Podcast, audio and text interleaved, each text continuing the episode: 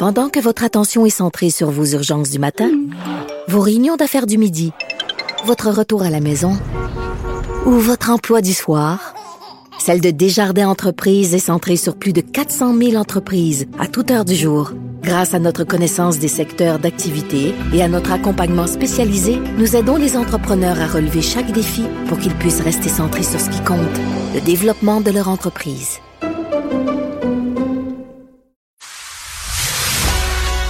Il manie l'idée, la réflexion, la persuasion, le silence.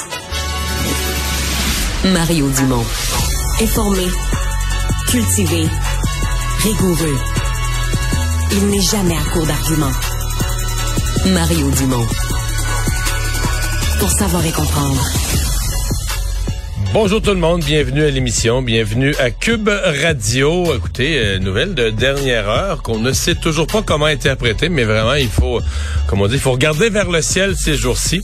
Il y aurait quatre avions euh, russes qui viendraient d'être interceptés par le NORAD. Il n'y a pas eu de, de conflit ou de tir, euh, mais ils étaient comme à la frontière de l'Alaska donc des États-Unis. Euh, ils étaient à la limite. Là, on ne sait pas trop exactement ce qui s'est passé, qu'est-ce qu'ils faisaient là. Est-ce que c'est encore de la provocation? Est-ce qu'il faut relier ça avec euh, tous les objets volants? Mais donc, le NORAD qui vient de diffuser l'information il y a quelques minutes à peine que quatre avions russes auraient été euh, interceptés et reconduits. Ils étaient à la frontière de l'Alaska. Est-ce que le Pentagone, avant la fin de la journée, va donner euh, une information là-dessus? Euh, on va surveiller ça de près, vous vous en doutez. Tout de suite, on joint l'équipe de 100% Nouvelles. LCN. Il est 15h30, c'est le moment d'aller retrouver notre collègue Mario Dumont. Bon après-midi, Mario. Bonjour. Transfert en santé, François Legault a parlé, répondu aux questions des journalistes plus tôt. Il a dénoncé ce que lui qualifie de déséquilibre fiscal entre le, le fédéral et les provinces. On va l'écouter ensemble. Évidemment, euh, on est déçu. On va continuer euh, de faire des demandes. Il va falloir réexpliquer que c'est pas tenable à long terme, que le problème va continuer de s'empirer parce que les provinces et territoires vont supporter le trois quarts de la croissance à 5% tandis que le fédéral va en supporter seulement le quart, alors qu'ils reçoivent plus de 40% euh, des euh, impôts. Euh, j'ai bien entendu ce matin les oppositions dire qu'il faudrait être plus ferme. écoutez, j'ai hâte de voir ce qu'ils proposent. Bon, c'est très compliqué. Il y a beaucoup de chiffres, Mario. L'enjeu du déséquilibre fiscal, là, c'était pas censé être réglé, ça, avec, entre, avec une entente entre le gouvernement Harper Monsieur Charret, ça fait quoi, plus d'une décennie? Ouais, plus de 15 ans, même plus de 15 ans, oui, que ça avait été comme réglé, mais c'est parce qu'à partir du moment où le fédéral réduit sa part de financement de la santé, c'est que le secteur de la santé, euh, il est faut, faut, le prendre complètement à part. D'abord, ce qui représente dans le budget des provinces, c'est rendu 44% du budget des provinces. Fait, si t'enlèves les paiements de la dette, c'est quasiment la moitié de toutes les dépenses qui vont à la santé. Si t'enlèves les intérêts sur la dette, t'approches de la moitié de toutes les dépenses du gouvernement qui vont à la santé. Mais la grosse affaire, c'est que les autres ministères, tu peux contrôler les dépenses. Des fois, tu vas augmenter les salaires. Des fois, tu vas... sais, le budget, mettons, d'un ministère va avoir un taux d'augmentation de ses dépenses de 2, 3% par année.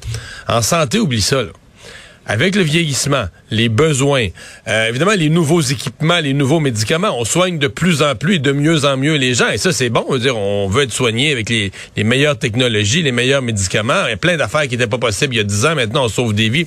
Tout ça est bien bon, mais tout ça coûte de l'argent. Donc, les dépenses en santé en moyenne ces dernières années, elles augmentent.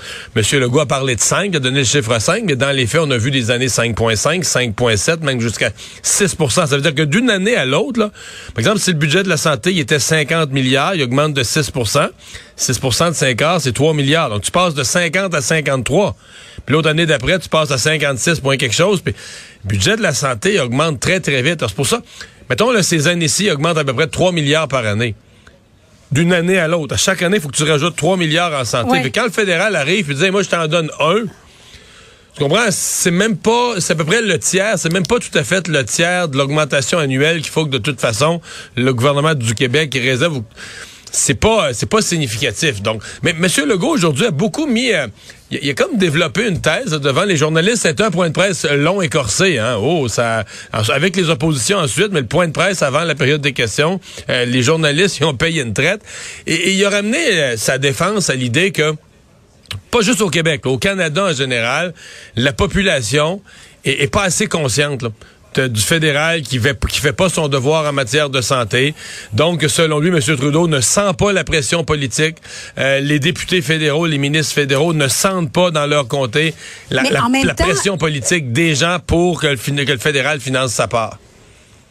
Comment se fait-il que l'Ontario a réussi à s'entendre? Et au moment où on se parle, le fédéral négocie aussi avec à la pièce avec différentes provinces? Mais euh, Julie, réglons une chose là. Ils n'ont pas un sou de plus, ils ont pas un sou de plus là. Je veux dire, ils négocient sur les... Donc, ils abdiquent, tout simplement. C'est ça. C'est-à-dire que l'Ontario... Bon, c'est parce que chaque province, c'est différent. L'Ontario, là... Doug Ford est en train de développer une place au privé en santé. Et lui, c'est sûr qu'il y a un deal caché par en arrière. Il a dit au gouvernement Trudeau, garde, tu me mhm. dénonces pas, tu me fais pas de procès d'intention sur mon développement de clinique privée, mais tu me donnes mhm. pas d'argent, très peu d'argent, puis je ferme ma gueule.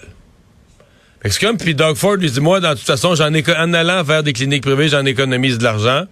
Fait que j'ai pas celui du fédéral, mais Justin l'a pas de toute façon. Mais il vient. Moi, je suis en train de développer mes cliniques privées. Parce qu'au Canada, au Québec, on a déjà ça, les cliniques privées. Mais au Canada anglais, c'est hyper sensible. Parce que autres, c'est comme leur affaire identitaire qui est différenciée des États-Unis, qui a pas de privé dans la santé. Fait qu'ils avancent, là. Vraiment, vraiment, vraiment. Là, ils marchent sur des œufs. Alors ça, ça semble. Dans le cas d'autres provinces plus petites, euh, je vais le dire crûment, pardonne-moi les termes, mais je veux dire, ils mangent dans la main du fédéral. Le fédéral les finance sur toutes mhm. sortes d'affaires. Je t'en donne moins sur la santé, je t'en donne plus sur d'autres choses. Fait que le Québec, la, vérité, c'est que François Legault s'est retrouvé tout seul. Euh, Doug Ford a négocié ses affaires par en arrière, dans, le fond, un peu dans le dos de M. Legault. M. Legault pensait que c'était son mhm. ami et son allié. Oh là là. Euh, puis d'autres provinces. Donc, finalement, il n'y a plus aucune province qui est vraiment fâchée. Ils prennent le chèque, puis ils disent, oh oui, c'est pas assez. Toutes les provinces ont un front commun à dire, ah, c'est insuffisant comme montant. Puis ça règle pas le problème de financement à long terme de nos systèmes de santé. Le fédéral euh, a pas, pas réglé le problème à long terme. Mais dans les faits, Julie, il n'y a pas de négociation. Ils reprennent pas de négociation le mois prochain. C'est comme on se reverra dans quatre ans ou dans cinq ans, ou je sais pas trop, là. Bien, puisqu'on parle de santé, demain, il y a un projet de loi qui va être déposé à Québec pour restreindre l'accès aux agences de santé. Euh, pour qu'elles soient moins attrayantes. Il y a tellement d'infirmières, infirmiers qui ont basculé, qui ont quitté le réseau public. Euh, pour les agences de santé. On va écouter, euh, parce que ça a donné lieu, Mario, à un, échange entre le ministre de la Santé, Christian Dubé, et Vincent Marsal, député de Québec solidaire. Quand on donne la clé à des vampires, la clé de la banque de sang à des vampires, il faut pas s'étonner qu'ils se payent la traite. Et c'est ce qu'ils font. Le ministre dépose un projet de loi, c'est bien. Mais pourquoi avoir attendu si longtemps? Est-ce qu'il prend la responsabilité des abus des agents? Madame la Présidente, je pense qu'il faut se remettre en contexte. Là. Les agences, en cas de pandémie, ont été la façon de minimiser le temps supplémentaire obligatoire. Il y a des infirmières fournies par des agences à 125, 150, et j'entends dire beaucoup plus de l'heure. Est-ce qu'il peut déposer les contrats, les contrats qu'on a passés avec ces agences, leur marge bénéficiaire et la preuve de leurs abus dans les tarifs horaires. La fois qu'on n'utilisait pas une agence, il fallait demander du temps supplémentaire obligatoire à nos infirmières. Qu'est-ce qu'on a fait durant la pandémie, Madame la Présidente? C'est de trouver cet équilibre-là. Est-ce qu'on a dû payer à des taux horaires exagérés par des agences? C'est exactement pour ça qu'on fait un projet de loi, Madame la Présidente. Exactement pour ça. Mario, est-ce que c'est le début de la fin pour les agences privées? Tu t'attends à quoi? Oui, je pense que oui, mais le début de la fin. Hmm. En fait, ce que je ne sais pas, faisons juste un petit brin d'histoire vite vite. Au départ, les agences, c'était très bien. Hein? Tu sais, ça servait. D'abord, c'était peu de gens, là, et c'était vraiment pour donner de la souplesse. Donc, des infirmières qui étaient pas prêtes à travailler à temps plein allaient en agence. Puis, quand les établissements, je sais pas, avaient soit, euh, je sais pas, mais dans, dans, dans tel département, la gastro passe. tu perds tous tes employés, mais tu tu vas pas embaucher de nouveaux personnels. T'appelles l'agence, regarde, on est mal pris, envoie-nous deux infirmières. C'était vraiment une banque de dépannage, un peu comme la suppléance dans les écoles. Mais là, au fil du temps, à cause du temps supplémentaire obligatoire, de l'épuisement du personnel, les agences se sont mis à recruter sur la base de dire, regarde, viens-t'en chez nous. On va te payer plus cher de l'heure. Si tu veux pas travailler la nuit, tu travailleras pas la nuit. Si tu pars avec ton chum la troisième semaine de février, t'es rien qu'à nous le dire, on te mettra non disponible. Tout à coup, on donnait des conditions beaucoup plus avantageuses. Ils perdaient le fonds de pension. Ça, faut le dire quand même, qu'ils ont dans le secteur public, qui est intéressant. Mario, si tu permets, allons tout de suite à la ministre de l'Immigration, Christine Fréchette. Et là, on commence à voir des résultats de ça. Euh, on a notamment demandé à ce que les demandeurs d'asile soient redirigés vers euh, d'autres provinces. Et euh, le fédéral nous indique que depuis samedi, les demandeurs d'asile qui sont arrivés au Québec ont été redirigés vers d'autres provinces, à quelques exceptions près. Donc, on en est vraiment très content parce que ça montre qu'on peut avoir des résultats. Alors, comment ça Oh, on j'ai pas les précisions là, quant à la logistique euh, de la chose. Je pense que le gouvernement canadien pourra donner des informations. On est très content de ça. On espère que ça va se maintenir dans le temps et que ça va être ça la nouvelle approche de gestion de la frontière et des demandeurs d'asile quant à leur établissement dans une des provinces. Dans quelle province ils sont dirigés?